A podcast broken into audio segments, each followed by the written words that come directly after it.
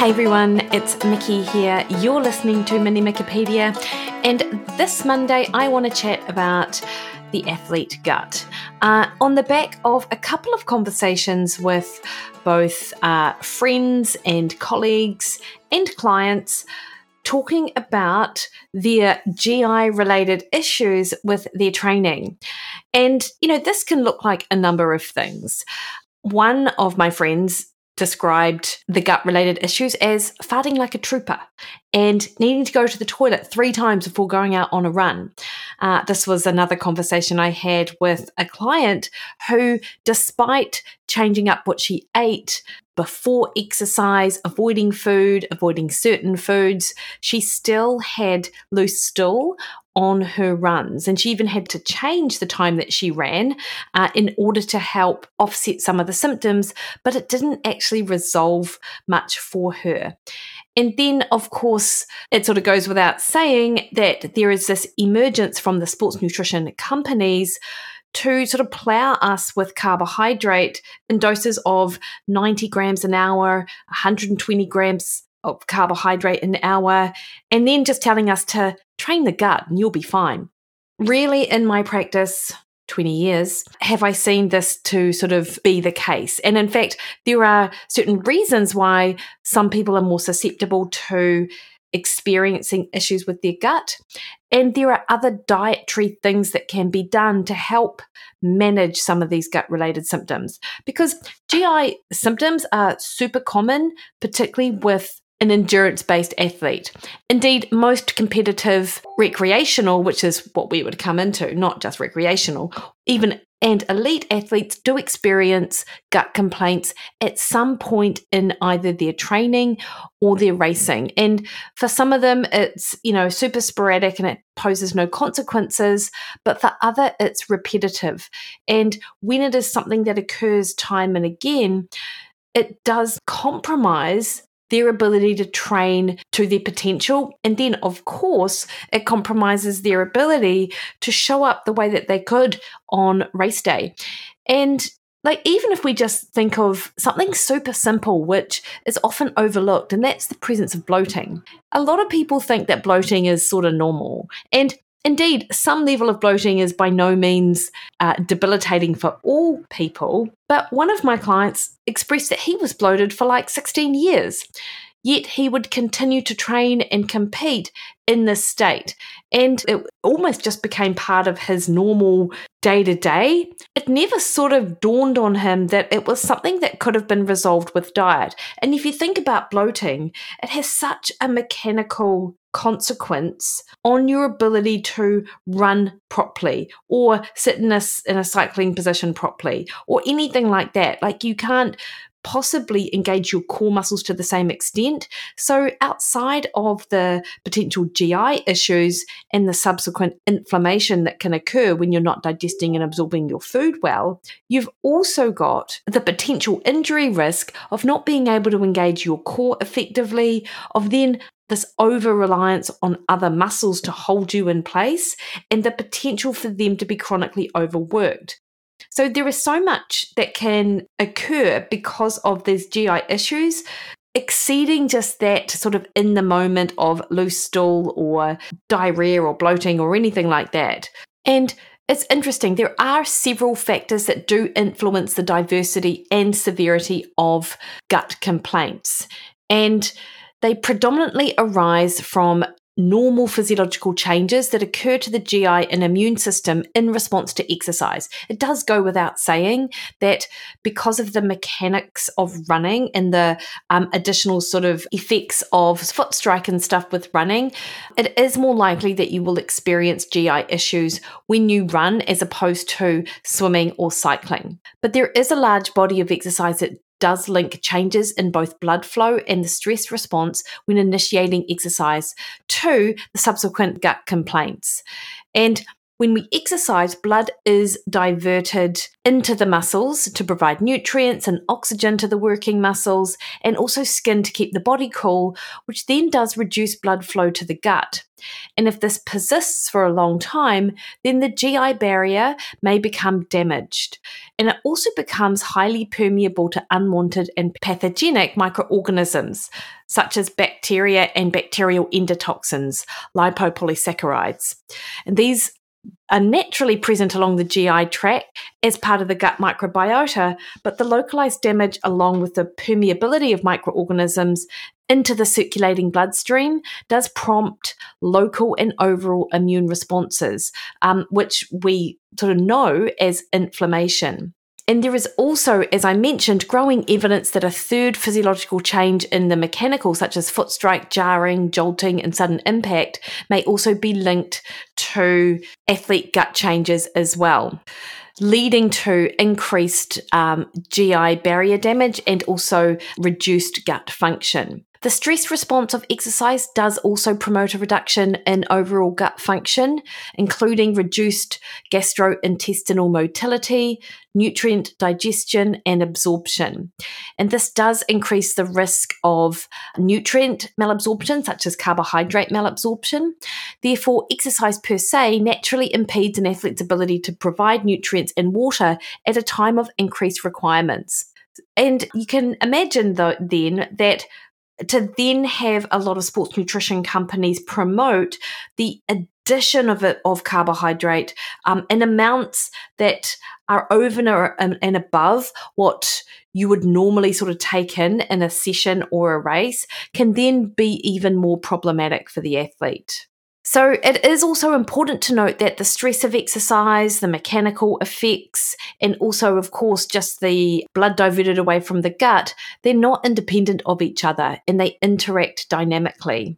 So, the GI tissue damage may, may reduce the function of the gut, and reduced gut function may increase tissue damage, and both of these may increase the risk of nutrient malabsorption and inflammation. And the malabsorption of the carbohydrate can result in bacterial fermentation along the intestinal tract that will result in increased gas and water content.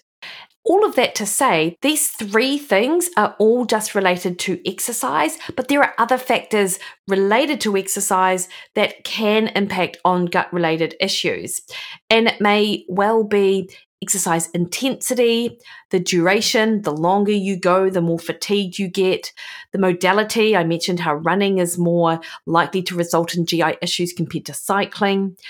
The temperature. So, if you're in a hot environment, you're more vulnerable to, to gut related issues compared to either being warm or cooler circadian variation. So, uh, like exercising at night might bring about more gut related issues compared to during the day. Hydration status is a huge one. If you go into a session dehydrated, it can paradoxically result in more loose stool and, and diarrhea.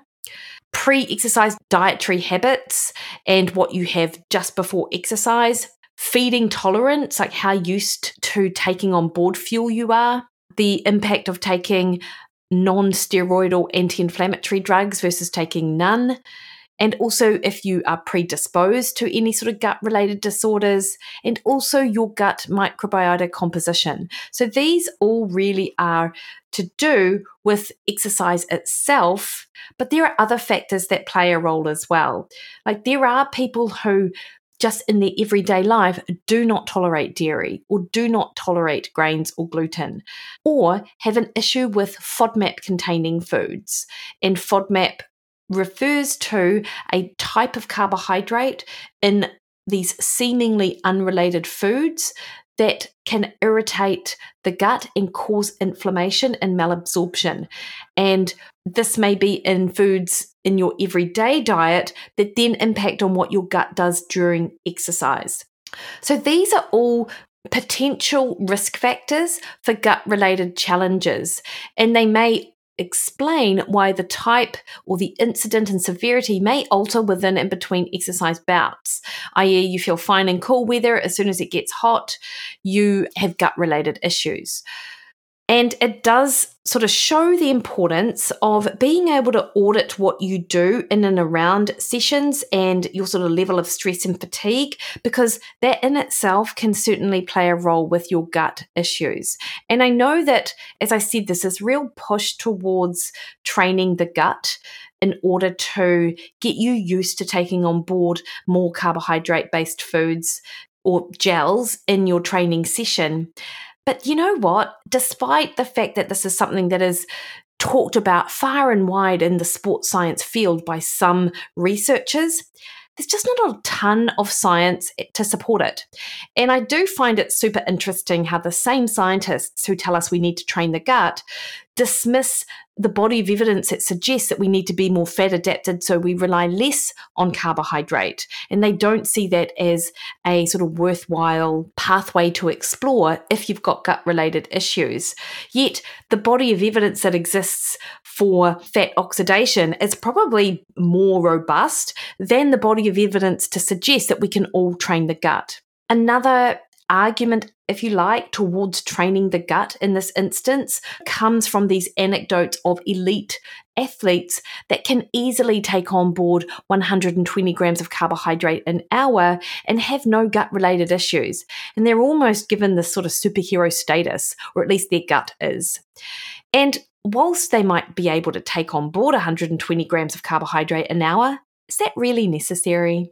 For most of us to do that, we would be probably having to 4x the amount of money that we spend on our sports nutrition products. Who wants to do that?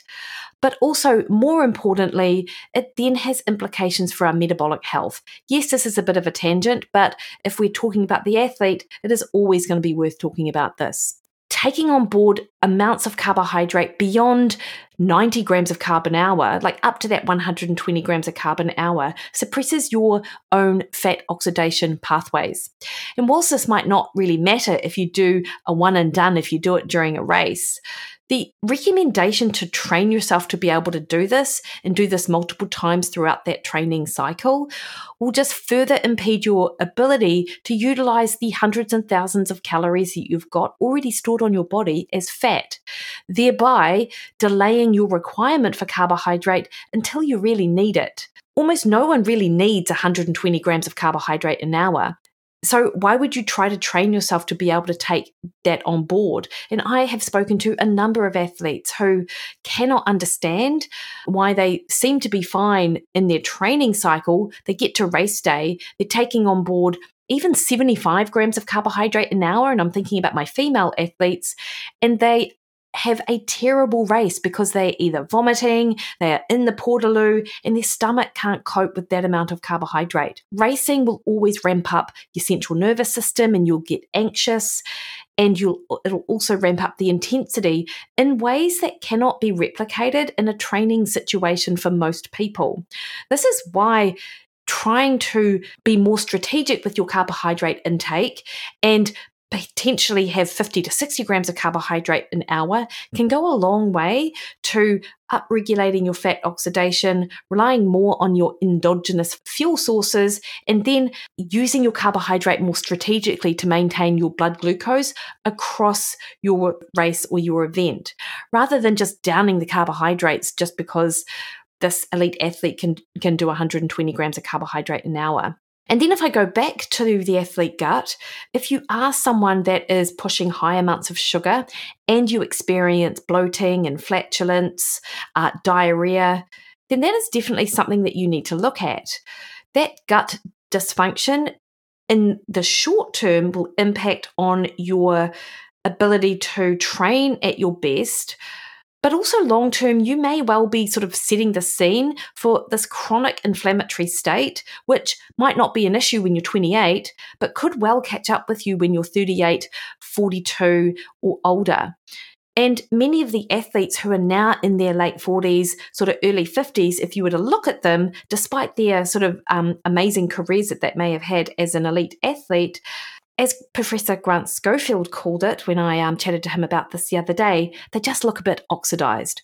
And what he means by that is the metabolic cost of breaking down and oxidizing all of that carbohydrate that you use to fuel your, your training and your sort of racing has really impacted on the overall health of your cells and your mitochondria. And again, it befuddles me as to why this is now overlooked in the um, sort of face of pushing these higher carbohydrate amounts and quote unquote training the gut. The other thing I would like to just highlight in the nutrition space with the gut related issues is absolutely the dehydration one. And this definitely came up for a client of mine when we were talking about it. And it, she sort of revealed that she had coffee and a cup of tea, another cup of tea, maybe a glass of water after training, and then another cup of tea. And that was it. Yet she was training, doing double training days, and she was training for an ultra endurance running event. And she's experiencing loose stool. So, this is another thing to consider if you have gut related issues. Hydration really impacts on your gut, and being dehydrated negatively impacts on your gut function. So, when you're ticking the box and ruling out all of these things, make sure that your hydration status is also accounted for when you're trying to uncover what's going on. Another consideration, as I mentioned earlier, is the dairy and the grains. And look, I understand as an athlete with high energy requirements, it can be challenging to meet these without utilizing um, foods that are quick go tos, like milk, like bread, uh, pasta, things like that. However, it is still possible. And I think if you are having challenges understanding how to meet your energy requirements and getting to the bottom of your gut related issues, you need to see a practitioner to help you with that. And um, one of my friends asked me, you know, what kind of testing would be good to understand better what's going on with the gut? And I've got to tell you, you could spend thousands of dollars looking at this. There is, of course, the standard stool related tests to look for parasites. Um, that could definitely be worthwhile. You can get them done through your doctor. There is PCR testing, which is genetic testing related to the gut, which may also give you some insights. And I was speaking to my um, friend Lara about this, and she's a naturopath and knows a ton in this area. But both Lara and I agreed that the best way to assess what's going on is really the elimination diet. That is the gold standard when it comes to gut related issues. And as an athlete, I mean, that could just well be you, and that might be what you need to do. So you just want to spend a period of time removing some of the low hanging fruit, like dairy and gluten, four to six weeks, see what acute or immediate impact this has, and then reintroduce and to see whether or not you can still uh, you are in fact able to tolerate these foods, or actually you realistically have to find a solution to meet your energy requirements outside of them. And believe me, it's totally possible, but you just have to to understand better the negative impact that they might be having on your on your gut, and it has to be worth it for you to do it. In addition, I did mention the FODMAP diet. So, FODMAPs are a class of poorly digested carbohydrates, including wheat, milk, onions, garlic, stone fruit, many legumes, avocados, uh, mushrooms. Like these are all foods that you may want to consider minimizing in your diet to see what impact that has. And this might well be for the athlete who tends to have gut related issues despite the avoidance of, for example, bread, but not really avoiding other things. In addition to exploring the FODMAP diet further, you would want to try and put into your diet substances that might help heal the gut alongside. Uh, Nutralife do a good gut health product that has marshmallow, pectin, glutamine, curcumin in it that a lot of clients see some resolution of symptoms with. Uh, the addition of collagen, I think, would be worthwhile. And then just being really consistent with that elimination approach. So you allow your gut the opportunity to heal. But in addition to that, you know really be mindful of the sugar intake as well. I mean i think an elimination diet is is definitely worth exploring but i would be really surprised if you could do it in the presence of a high sugar intake as well because the sugar will could continue to promote that inflammatory response. Another thing worth mentioning with gut related issues is that when you finish your exercise session, despite the you know the sort of prevailing message that you must get in food to recover as soon as you possibly can. In fact, if you do struggle with gut related issues, then it's probably better for that stress response to settle down and to allow your blood to return to the to the gut area from the working muscles before you actually take on board any food. Because if you just immediately finish a hard session, quickly have a shower, and then gulp down breakfast, I tell you what, that is going to do nothing for your gastrointestinal issues. Instead, wait for your body to come out of that sympathetic state, relax into that parasympathetic rest and digest state, and then can eat your foods. That I think is going to be an important part of this sort of gut related puzzle for most athletes. So, yeah, these are my thoughts for gut health related to the athlete.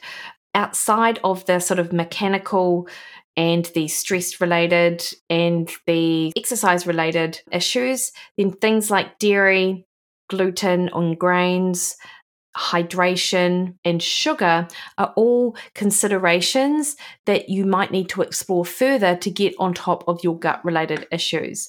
And of course, you know, if you are someone experiencing it, then I would recommend working with a practitioner to help you get to the bottom of it. So you can train and race at your potential, basically and protect your metabolic health for future.